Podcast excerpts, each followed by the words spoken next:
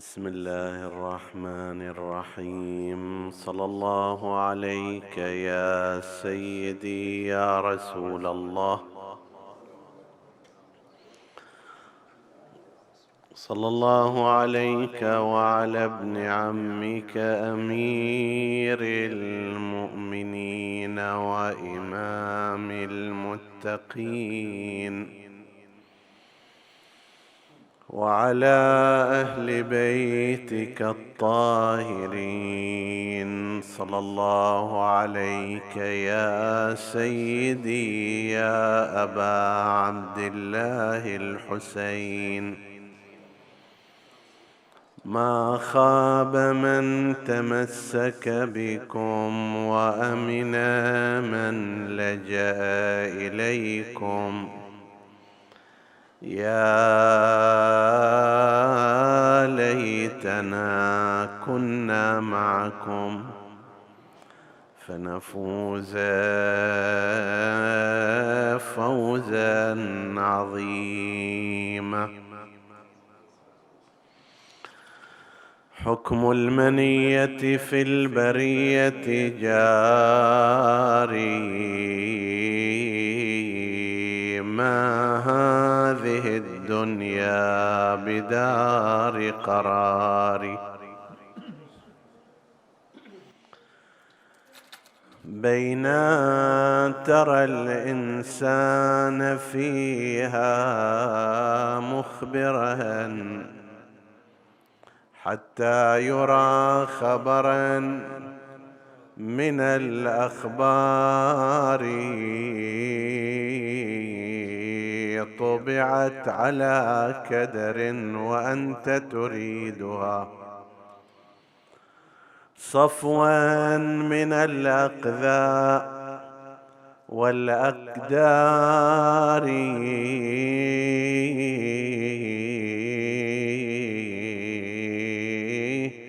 فالعيش نوم والمنية يقظة.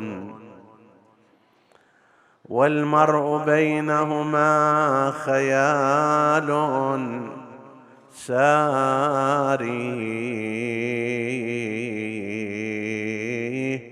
والنفس إن رضيت بذلك أو أبت منقادة بأزمة الأقدار لا تأمن الأيام يوما بعدما غدرت بعترة أحمد المختار فجعت حسينا بابنه وحسينا فجعت حسينا بابنه من أشبه المختار في خلق وفي أطوار. لما رآه مقطع الأعضاء وحسينا لما رآه مقطع الأعضاء مطروحا على الرمضاء عليه الذاري ناداه والأحشاء تلهب والمدامع تستهل بدمعها المدرار يا كوكبا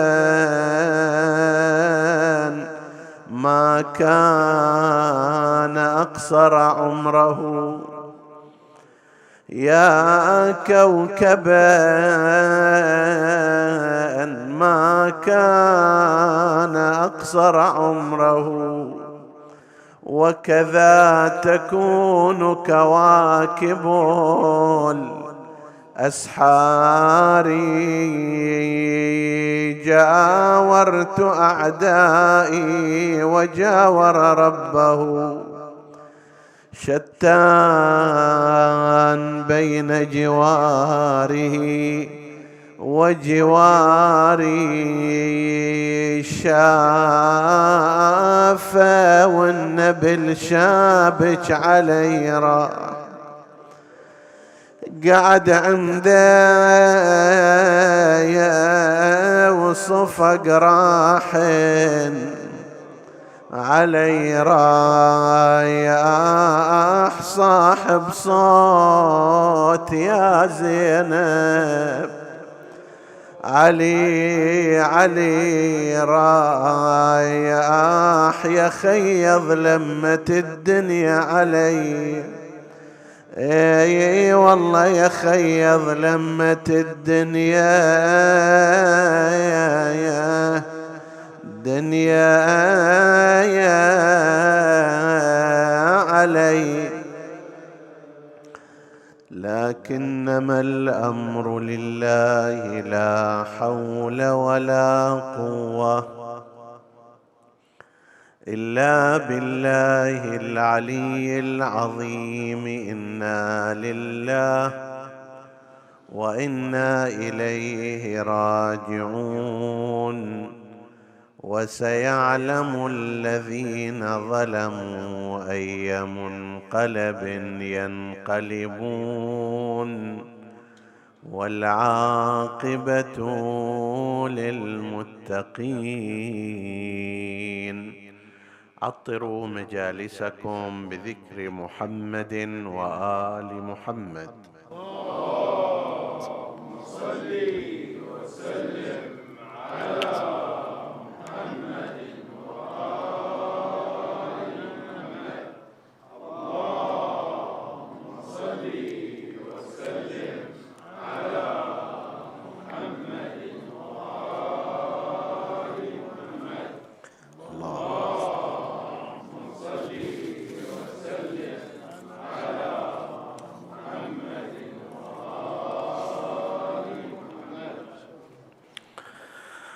حديثنا بإذن الله تعالى يتناول شيئا مختصرا عن الحوزة العلمية في بلادنا في القطيف وفي أي المراحل الزمنية كان هناك ازدهار علمي في هذه المنطقة.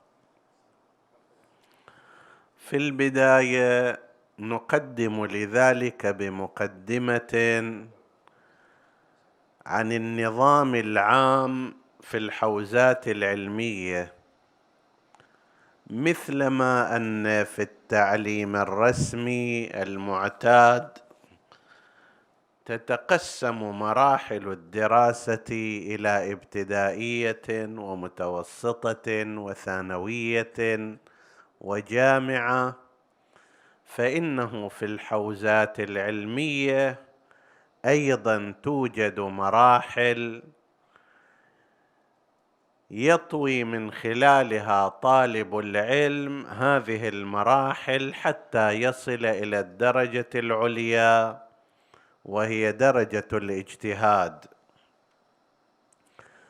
وما يقال من أن الحوزات العلمية ليس فيها نظام أو أن نظامها ألا نظام.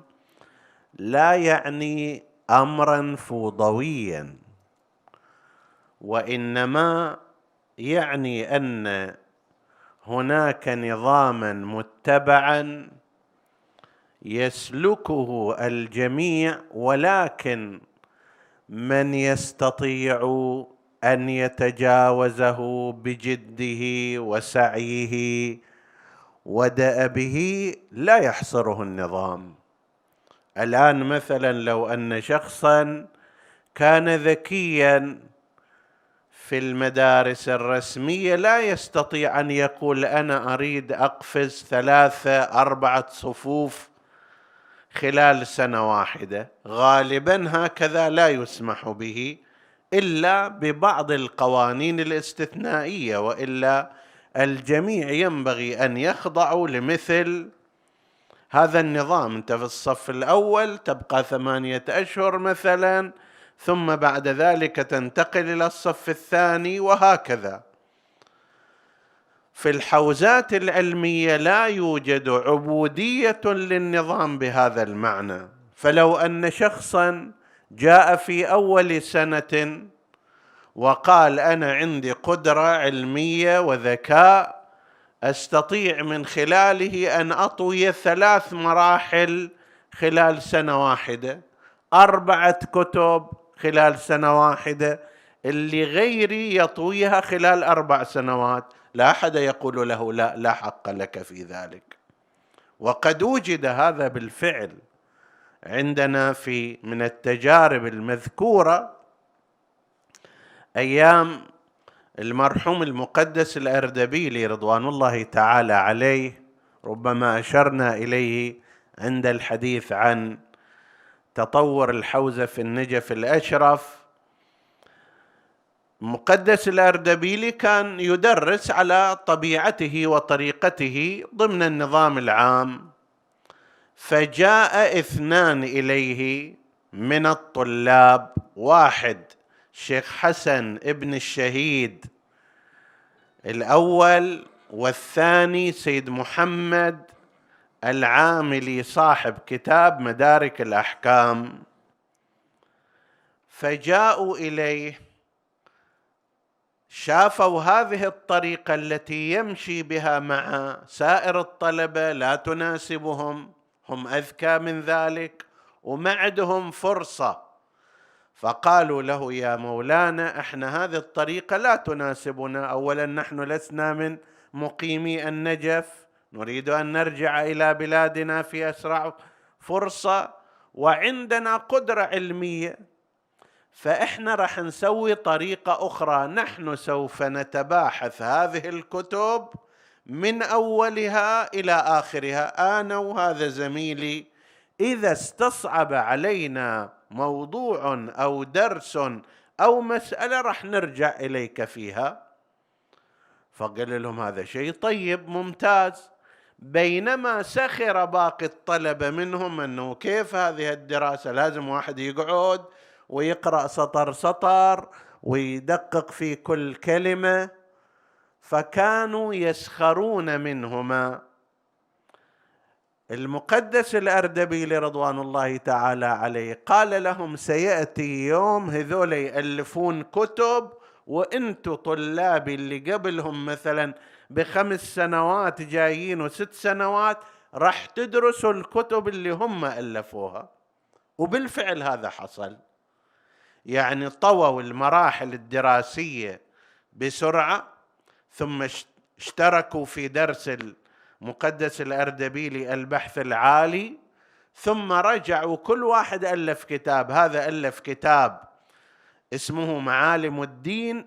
إلى أيامنا هذه يدرس عند بعض الطلبه وذاك ألف كتاب اسمه مدارك الأحكام.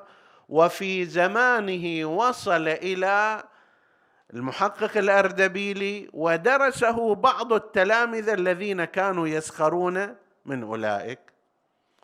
شاهد على أنه عندما يقال أن الحوزة العلمية نظامها في اللا نظام أو نظام لا يوجد نظام فيها لا يعني الأمر أنه فوضى. يعني أن النظام ليس يستعبد طالب العلم. هذا النظام موجود. إذا الإنسان ضمن مستواه الطبيعي يدرس هالمقدار ما يخالف. قد يأتي شخص يقول لا أنا بذكائي أقدر أختصر هذه السنتين في ثلاثة أشهر بطريقة معينة في الدراسة وحاضر أن أمتحن حاضر أن أبين فهمي في ذلك. ما حد يقول له لا.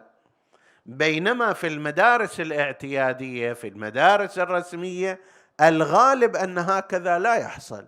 لو أن ثلاثة أربعة خمسة من طلاب مثلا أول متوسط قالوا إحنا نريد نقدم امتحان مثلا لأول ثانوي ما يقبلون منه. في الحوزة العلمية يقال لك أنت وجهدك أنت وذكائك أنت وقدرتك إذا طويت هذه المراحل في ستة أشهر ابدأ بما بعدها. غيرك ممكن يطويها في ثلاث سنوات. لكن انت ما مقيد به تقدر تنتخب مدرسك وطريقته والوقت ومقدار السرعة. المهم أن تفهم ما هو مطروح. لكن قضية النظام العام هي هكذا أن البرامج العلمية في الحوزة تنقسم إلى ثلاث مراتب. المرتبة الأولى تسمى مرحلة المقدمات والمرحلة الثانية يصطلح عليها بمرحلة السطوح والمرحلة الثالثة يقال لها البحث الخارج. مرحلة المقدمات تفترض أن شخص جاي ما عنده معلومات كافية في أمور مختلفة فيدرس جملة دروس في اللغة العربية الصرف النحو البلاغة لأن اللغة العربية أرضية للاستنباط في الحكم الشرعي. هذا لازم يفهم الأحاديث والروايات لن يفهمها إلا إذا أتقن اللغة العربية. لازم يفهم التشبيهات لازم يفهم النكات البلاغية في كلام العرب وفي كلام المعصومين حتى يفهمها بشكل دقيق. فهذه في المقدمات يدرسونها وياه. المنطق باعتبار أن المنطق يصون كما هو المفروض يصون الإنسان وفكره من المغالطات. أكو بعض المغالطات مشهورة جدا. أحد الكتاب كتب كتابا في حوالي سبعين مورد من المغالطات اللي إذا تتكلمها مع شخص ممكن تمشي عليه. بينما هي ليست صحيحة. لابد أن يجي هذا ويدرس المنطق باعتبار أن المنطق آلة تصون الفكرة من الخطأ. لابد أن يدرسوا أيضا في مقدمات ذلك شيء من الفقه وخلاصة للأصول. أصل الفقه قد يكون مثلا رسالة عملية مختصرة في زمن سابق كانوا يدرسون تبصرة المتعلمين للعلامه الحلي متن فقهي مبسط حتى يكون في جو الفقه بشكل عام وأيضا مختصرا وخلاصة للأصول. في الغالب في هذه السنوات المتأخرة يدرس خلاصة الأصول للمرحوم الشيخ الفضلي من علماء المنطقة رحمة الله عليه. وفي أوقات مختلفة يدرسون خلاصات للأصول. بعضهم يدرس معالم الدين هذا الذي قلناه للشيخ حسن ابن الشهيد الثاني. إضافة إلى ذلك قد يدرس بدايات في الفلسفة والحكمه حتى تكون هذه الدروس معينا له عندما يدرس في المراحل التالية. بعضهم قد يضيف بعض دراسات الحديث بعض دراسات الرجال المبسطة هذا كله في المقدمات المرحلة الثانية هي المرحلة الأصلية التي ينبغي أن يجهد الإنسان فيها ويدأب فيها ويتم التركيز فيها بشكل أساس على الفقه وعلى الأصول. أكو هناك سائر الموارد يستمر في دراسة اللغة العربية. يدرس الفلسفة قد يدرس المنطق قد يدرس الحديث والرجال قد يدرس علوم القرآن وغير ذلك لكن التركيز الأساس فيها على الفقه وعلى الأصول. فيدرس فيها مثلا اللمعة الدمشقية وشرحها واحيانا قبلها شرائع الإسلام واللمعة الدمشقية في مستوى متقدم وبعدها المكاسب للشيخ الأنصاري في مستوى أرفع هذا فقه استدلالي معمق.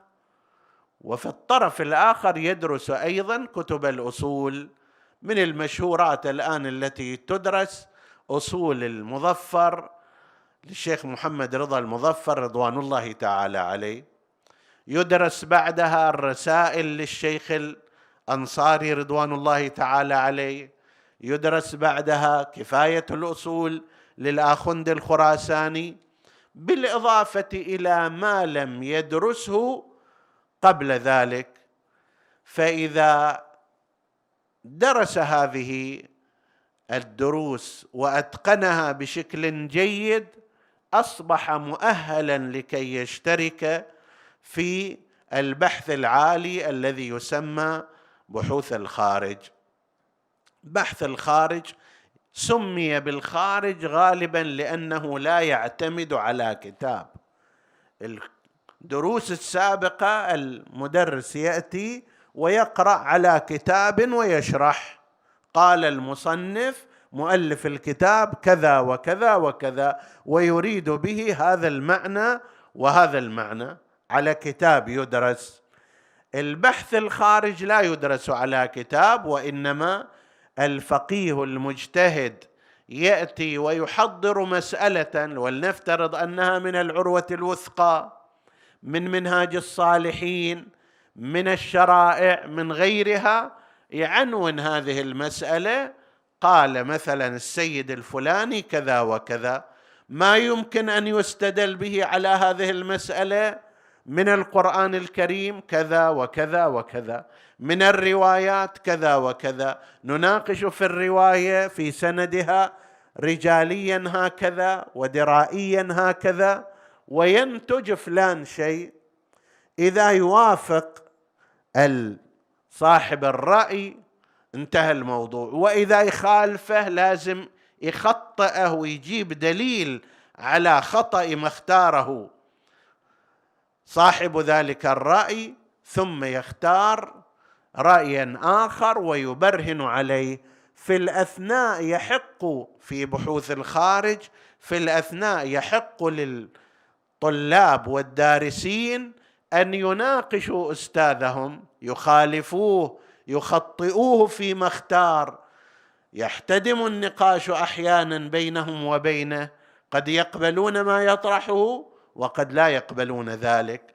لأجل هذا راح يشكل عند الإنسان قدرة على الاستدلال وعلى رد دليل الخاصم وعلى أن يختار لنفسه رايا خاصا ويستند فيه إلى دليل معين. هذا بشكل عام موضوع المراحل. يبقى طالب العلم في بحوث الخارج مدة من الزمان إذا كان ذكيا وإذا كان دؤوبا من الممكن أن يصبح صاحب رأي خاص وآنئذ يستشعر وجود اجتهاد عنده أنه هو أيضا صار عنده قدرة على تكوين الرأي والاستدلال عليه سواء في الأصول أو في الفقه وأن يناقش الآخرين ويثبت لهم صحة رأيه بحسب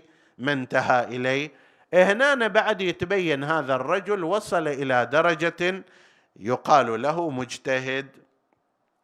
فيستمر آنئذ قد ينفصل عن البحث الذي يدرس فيه ويبدأ هو بتدريس الفقه والأصول على طريقة بحث الخارج ويعتبر واحد من الفقهاء. زمان معين ماكو. يعني هناك من ينتهي من المقدمات والسطوح في ثمان سنوات. وجد هالشكل أشخاص. وهناك من يحتاج إلى 12 سنة. وهناك ربما من يبقى فيها أكثر من ذلك. وهذا راجع إلى دأب وجهد هذا الطالب. وبالنسبة إلى بحوث الخارج أيضا تعتمد على ذكائه ومتابعته ودأبه. إذا كان يحضر كما يحضر أستاذه ويناقش وغير ذلك هذا قد لا يحتاج إلى أكثر من سبع ثمان سنوات حتى يتبين أن عنده ملكة اجتهاد وقد يحتاج إلى مقدار أكبر من هذا الوقت. هذا بشكل مختصر لا نريد أن يستغرقنا عن الحديث عن موضوع الحوزة العلمية في منطقتنا في القطيف. نبدأ بالصلاة على محمد وآل محمد.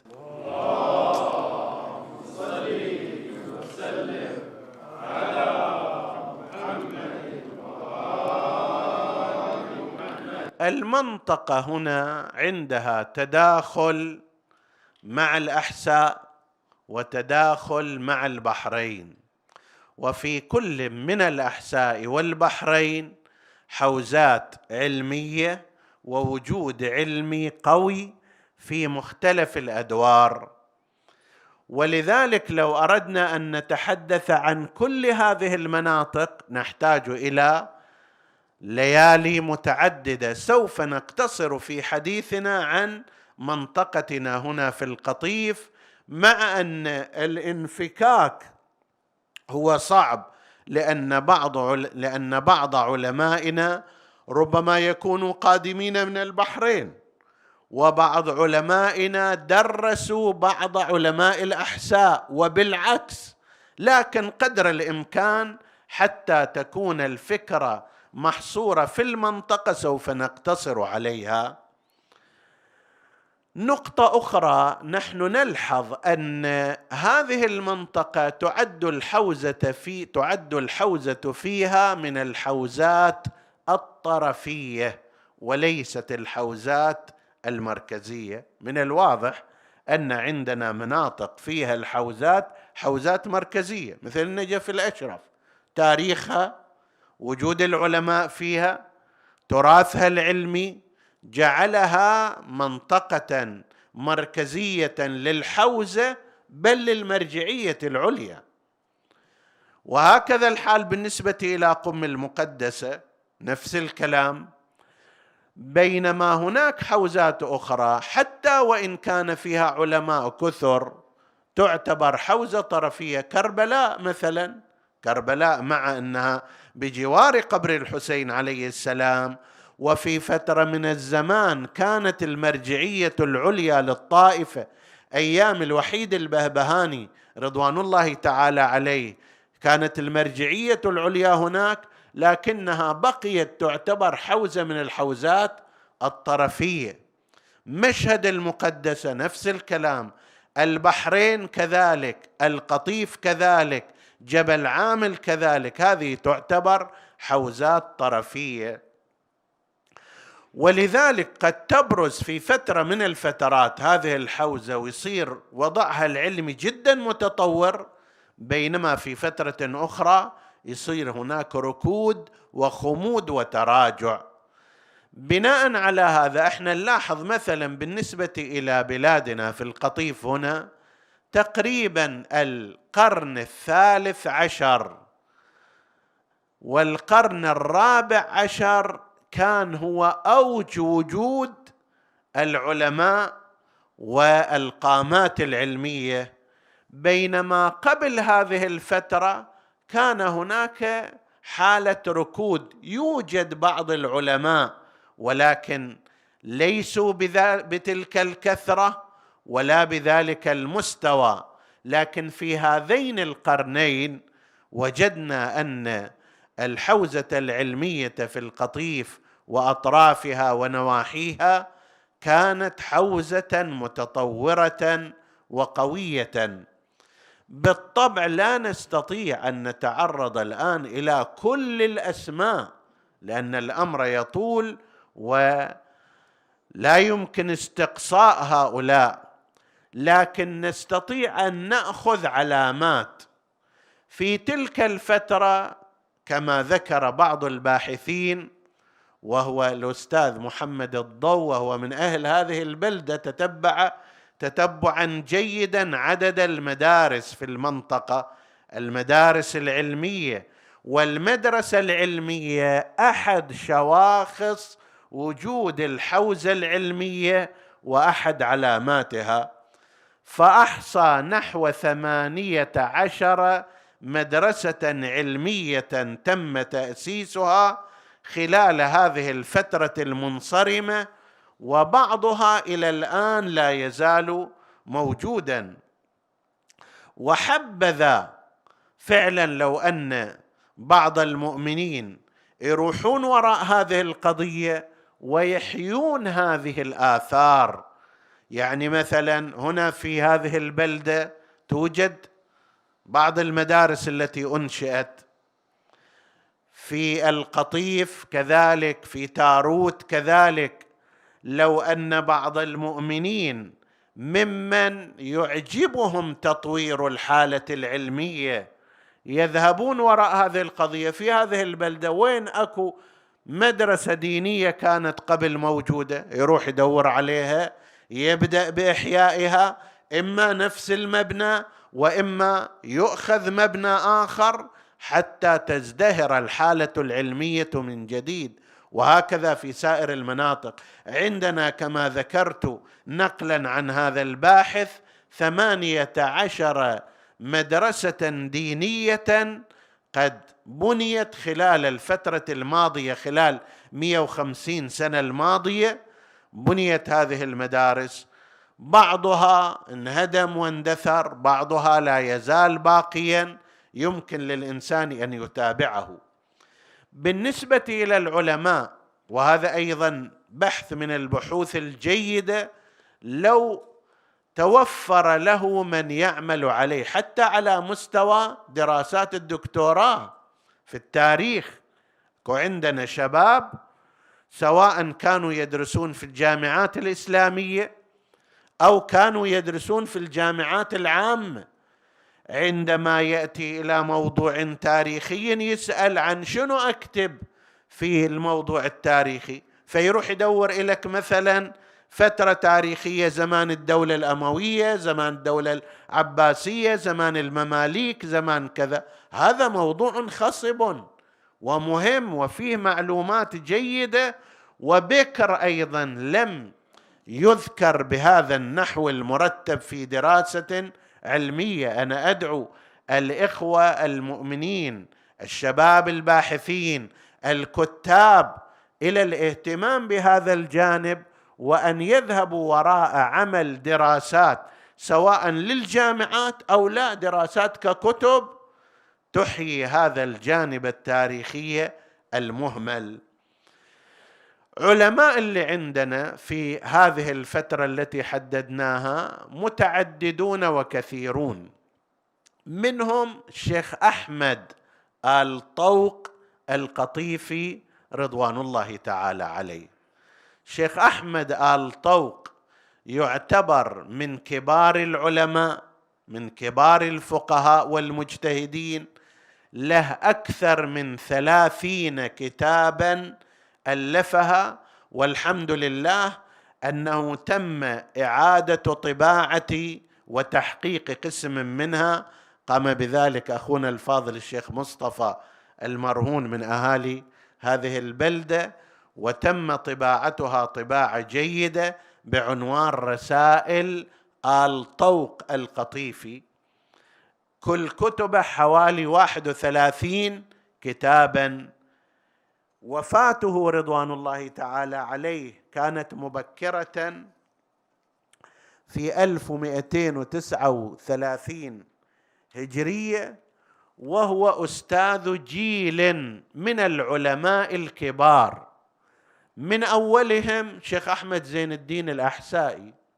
شيخ أحمد زين الدين الأحسائي الآن فئة كبيرة من شيعة أهل البيت عليهم السلام تتبع آراءه وأفكاره وتنهج منهجه وهذا تلميذ لأحد علماء المنطقة. طبعا يصير الحديث عنه عادة عند الحديث عن الحوزة العلمية في الأحساء لكن كإشارة فقط هذا تلميذ من تلامذة الشيخ أحمد آل طوق القطيفي درس على يده فترة من الزمان وعندما يتحدث عنه شيخ أحمد زين الدين الأحسائي يتحدث عنه بعنوان أستاذنا الأعظم والمدرس الأفخم.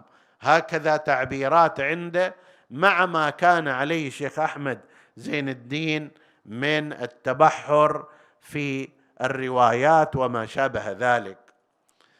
من تلامذته أحد مراجع التقليد اللي قلد في القطيف والبحرين بل قيل إن مرجعيته امتدت حتى إلى بعض بلاد إيران وهو الشيخ محمد بن عبد علي آل عبد الجبار القطيفي. هذا تلميذ آل طوق هذا الشيخ محمد آل عبد الجبار كان عالما كبيرا وكان عجيبا في التأليف والتصنيف. يذكرون إلى أكثر من مئة كتاب ألفها وبعضها في أثناء السفر. بعض من كتب عنه يقول بتتبعنا لبعض كتبه. تشوف مثلا هذا الكتاب كتبه في, في طريقه إلى البصره مثلا يوم الاثنين بتاريخ مثلا اثنين واحد كتاب آخر كتبه في طريقه إلى البصره يوم الأربعاء مثلا أربعة واحد. يعني الفارق بينهما يومان وهو في حال سفر.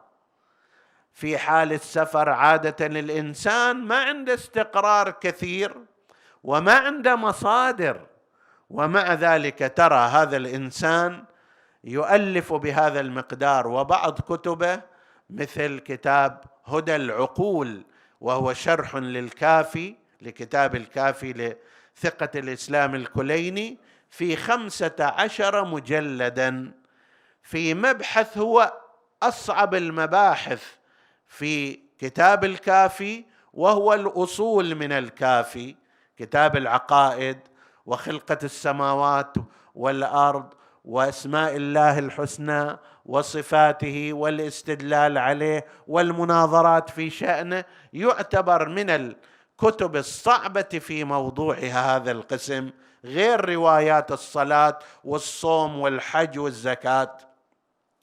وغير روايات الأخلاقيات والمعاشرة لا هذه تحتاج إلى بعض البحث الفلسفي البحث العقائدي البحث الروائي وقد شرحه في خمسة عشر مجلدا والكتاب مطبوع أيضا ومتوفر.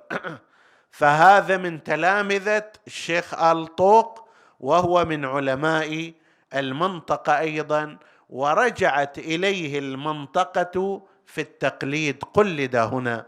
هنا؟ لما واحد يقول سالفة المرجعية المحلية إلها وجه. عالم أقر له أقرانه بالعلم والفضل والمعرفة وحاز شهادات الاجتهاد ونافس غيره وثق به الناس في علمه فقلدوه مو بس هنا. قلدوه في البحرين وإن كان هو أصل أيضا من البحرين. هو من سماهيج ولذلك آل عبد الجبار لقبهم في الأخير السماهيجي البحراني. وهاي في فترة اللي بدأت حملات العمانيين على البحرين ضمن النزاعات التي كانت للسيطرة آه، عبر الأساطيل البحرية فكان عندما يأتي أولئك الغزاة للبحرين كانت تحدث حروب ومشاكل وقتل فيضطروا الناس إلى الهجرة ولذلك هاجرت كثير من العوائل إلى بلادنا هنا من البحرين. باعتبار هذه البلاد كانت أكثر امنا واستقروا فيها. قسم منهم واصلوا المشوار فذهبوا إلى إيران أو إلى أماكن أخرى. هذا واحد من علمائنا الكبار أيضا فقيه مقلد ومرجع مؤلف مصنف شيخ محمد بن عبد علي آل عبد الجبار السماهيجي. من أولئك أيضا الشيخ أحمد آل طعان. بين قوسين هذا من كتب الشيخ آل عبد الجبار بالإضافة إلى الكافي عند كثير من الردود على النصارى والمسيحيين ويصرح في ذلك بأنه قد قرأ التوراة وقرأ الأناجيل حتى يقدر يناقشهم ويجادلهم. بل له أيضا في كتب العقائد الرد على ابن تيمية الذي حاول الرد على العلامة الحلي ابن تيمية المعروف صاحب كتاب منهاج السنة كان معاصرا ومزامنا للعلامة الحلي رضوان الله تعالى عليه ورد على كتاب العلامة الحلي ردا سيئا. سيئا نقول باعتبار حتى لغته كانت لغة متشنجة. يعني العلامة الحلي اسمه الحسن ابن يوسف ابن المطهر. ابن تيمية لما يجي يرد عليه يقول قال ابن المنجس. أنت عالم أنت فقيه يفترض. طيب تختلف مع هذا الإنسان في رأيك رد عليه رد علمي. أما هذا يسمونه سب هذا ليس ردا. على أنه حتى في الأقسام الأخرى طريقته هي أنه هذا الحديث لم يعرفه أهل العلم وذاك الحديث لم يثبت عند أحد حتى صارت فضائح بالنسبة له فيما بعد. يعني لمن جاء بعد يقول هذا ألم ينظر إلى صحيح البخاري لم ينظر إلى الترمذي لم ينظر إلى مسلم لم ينظر إلى باقي الكتب كيف ينفي هكذا الحديث مرة واحدة؟ لم يذكره أحد من أهل العلم. فيجي يقول له تعال تفضل هذا هل هالرواية هذه موجودة هنا وهنا وهنا وهنا وحكموا عليها بالصحة؟ طيب فمن جملة مناقشات هذا العالم الجليل الشيخ محمد ال عبد الجبار كان يناقش فيها عبد السلام ابن تيمية الحراني المعروف.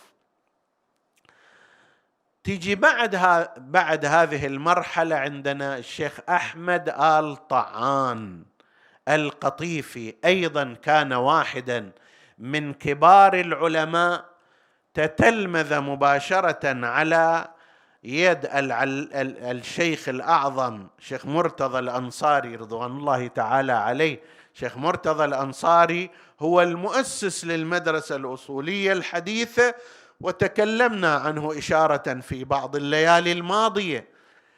هذا العالم الشيخ أحمد آل طعان أحد تلامذة الشيخ الأنصاري رضوان الله تعالى عليه أخذ الفقه والأصول عنه ولازمه ولازم أيضا من كان في تلك الفترة في النجف الأشرف ورجع إلى بلاده هنا وله أيضا عدد من الكتب حوالي ثلاثين كتاب كلها كتب قيمة والحمد لله أيضا بنفس الطريقة تم طباعتها وتحقيقها وإخراجها لمن أراد. أساسا هذا العمل من الأعمال الطيبة أن يبعث علم الماضين وأن يخرج إلى النور لأنه ظروفهم لم تكن تسمح مثلا في تلك الفترات بأن يطبعوا بأن ينشروا بأن يصححوا ويدققوا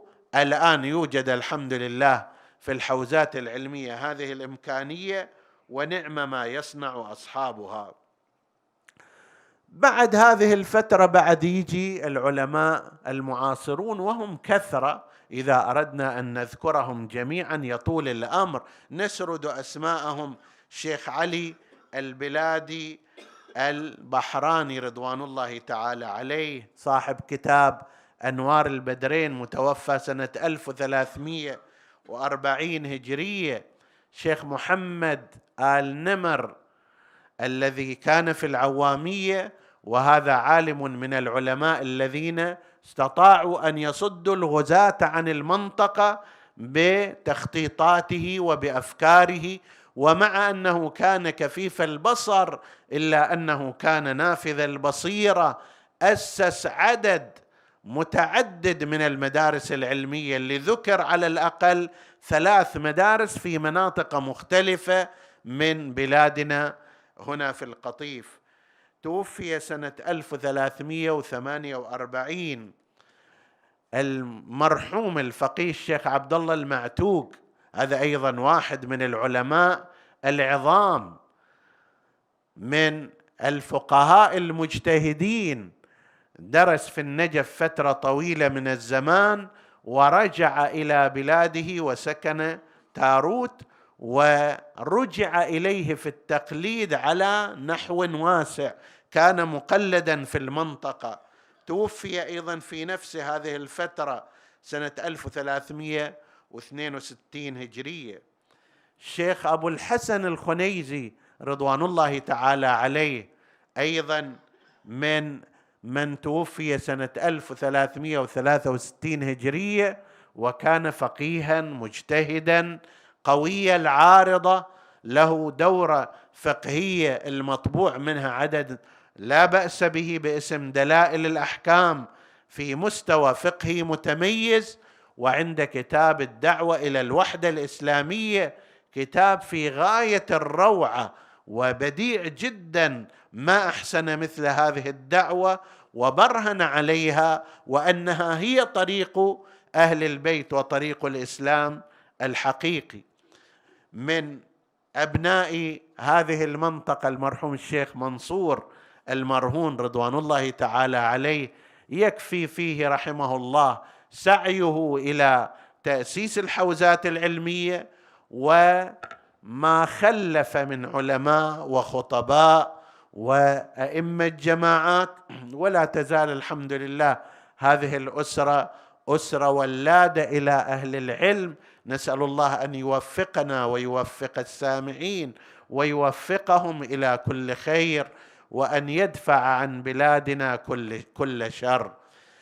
هذا أيها الإخوة جزء بسيط جدا لا يصل إلى واحد في المئة من الجهود التي بذلت للحفاظ على هذا المذهب وهذه الثقافة وهذه المعرفة ترى في بعض الأوقات مثل ما ينقل الشيخ محمد آل عبد الجبار في حوالي سنة 1210 لأنه هو متوفى 1252 هجرية يعني قبل حوالي 200 سنة. يقول في 1210 على أثر الأحداث اللي صارت والحروب أصبحت الأرض قاعا صفصفا فلا تجد فيها علماء ولا طلبه ولا من يدرس بل ولا من يسترزق. الأمور كلها كانت أمور صعبة في ذلك الوقت لكن بجهده وجهد أمثاله من آبائكم وأجدادكم حفظت هذه الشريعة ووصل هذا المذهب وجاء إلينا ونحن نحمد الله سبحانه وتعالى على أن وصل إلينا مذهب آل محمد.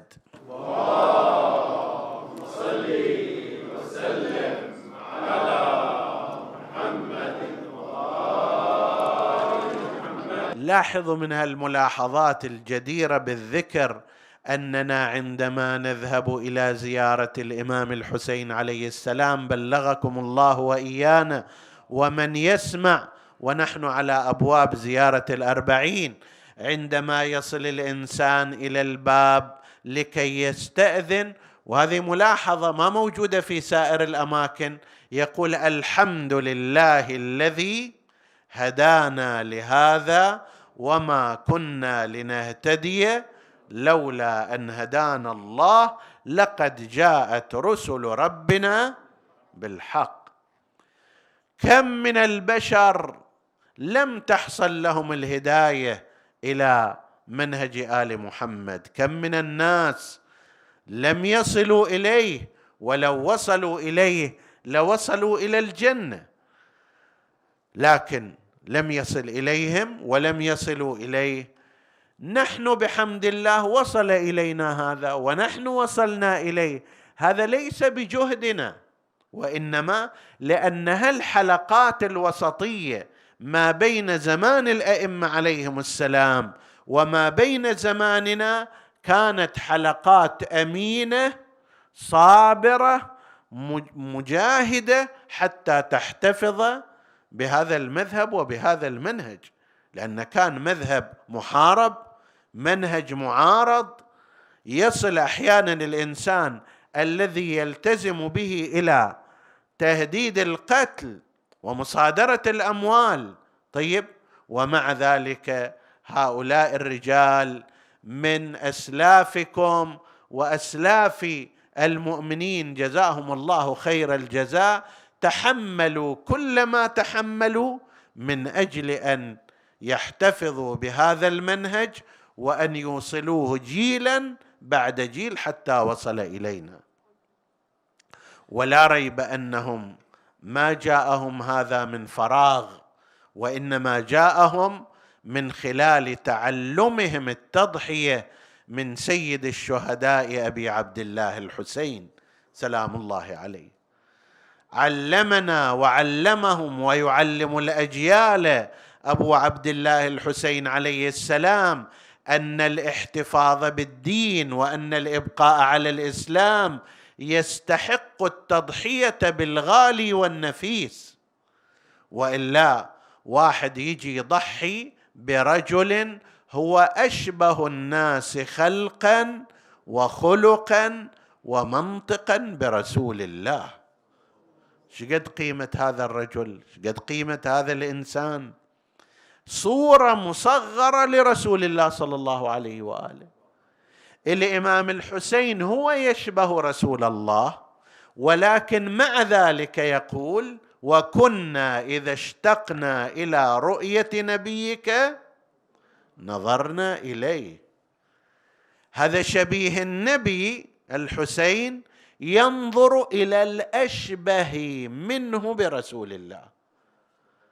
هذا الأكبر ليس شبيها وإنما أشبه الناس. قالوا إن رسول الله في زمانه كان يشبهه سبعة وبعضهم قال عشرة وبعضهم قال اربعه عشر يعدونهم ويعدون من جملتهم الحسنين عليهما السلام. فهناك شبهاء كثيرون لرسول الله لكن الأشبه الأكثر شبها هو علي الأكبر. ومو شبه في الشكل ذاك عندما يقال جعفر ابن أبي طالب شبيه رسول الله شبيه في الشكل. قثم ابن العباس قالوا إنه يشبه رسول الله في الشكل. الأكبر أشبه الناس خلقا وخلقا ومنطقا برسول الله. فهذا الآن جاي لكي يستأذن الإمام الحسين عليه السلام في أن يبرز إلى القتال. كأن الحسين عليه السلام رأى رسول الله يتحرك إلى الميدان. ساعد الله قلبك أبا عبد الله. لذلك ما عندنا واحد قيل فيه أن الحسين نظر إلى وجهه وإلى عينه فسالت عيناه بالدموع. وقال يا عمر بن سعد قطع الله رحمك كما قطعت رحمي ولم تحفظ قرابتي من رسول الله. ثم رفع يديه إلى السماء وقال اللهم اشهد عليهم فقد برز إليهم أشبه الناس خلقا وخلقا ومنطقا برسولك وكنا إذا اشتقنا إلى رؤية نبيك نظرنا إليه. اللهم امنعهم قطر السماء بركات الأرض. فرقهم تفريقا مزقهم تمزيقا. قلب موجوع من أبي عبد الله يرفع دعاءه إلى السماء. علي الأكبر أراد أن يخرج فقال له الحسين عليه السلام ودع أمك وودع نساء رسول الله. دخل إليهم ودعهم هذه تعلقت به تلك تقبل هذه تشمه تلك تضمه انطلق إلى الميدان. علي الأكبر يقول أرباب الخبر. قامت أمه ورأت الحسين قد صعد على مرتفع من الأرض فأخذت تنظر إليه وتستبشر إذا رأت وجه الحسين مستبشرا. ساعة إذ تغير وجه الحسين وانخطف لونه.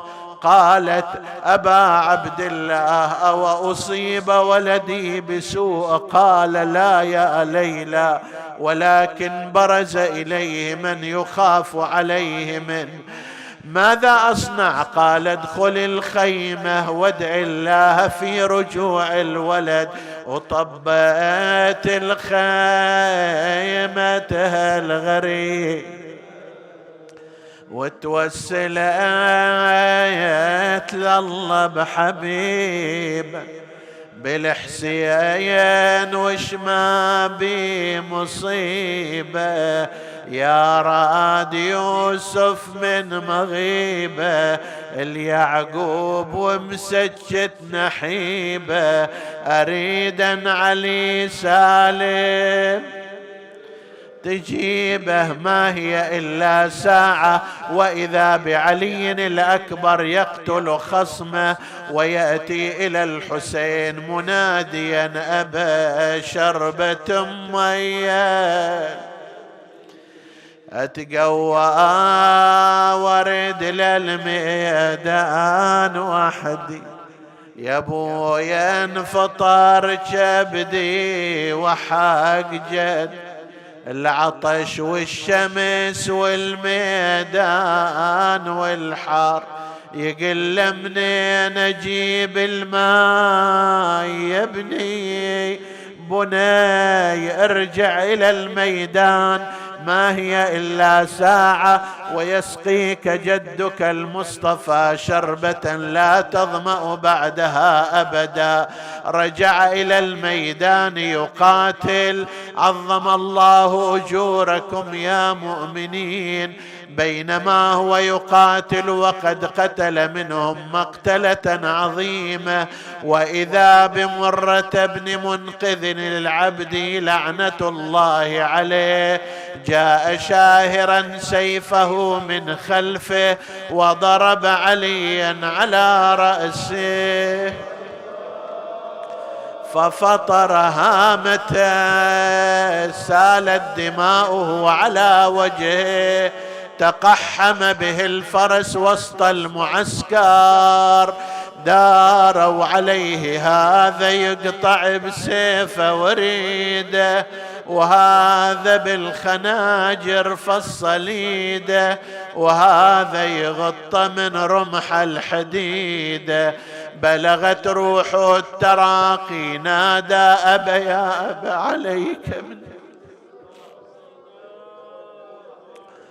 عليك مني السلام هذا جدي قد سقاني بكاسه الأوفى. يعني لا تتأسف علي يا أبا أنا ترى رحت ريان ما رحت عطشان. هذا جدي قد سقاني بكاسه الأوفى. شربة لا أظمأ بعدها أبدا. وهو يقول إن لك شربة مذخورة. لما سمع الحسين صوته جاء من بعيد انقض كالصقر على موضع مصرعه ثم نزل من ظهر جواده وجلس عنده ما هدأت نفسه واعتنق ولده.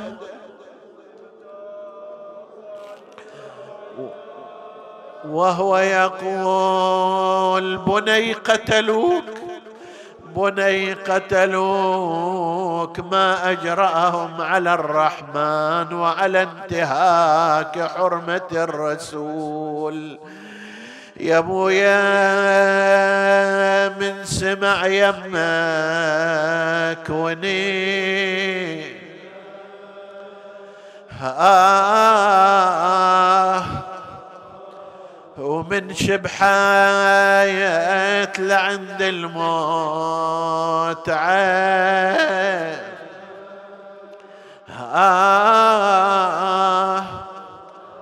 للعشرين ما وصلن سنين. آه. وحاتفني عليك الدهر لك شاير أبني هل لك عودة؟ حتى أقول مسافر كنت السواد. لناظري فعليك يبكي الناظر.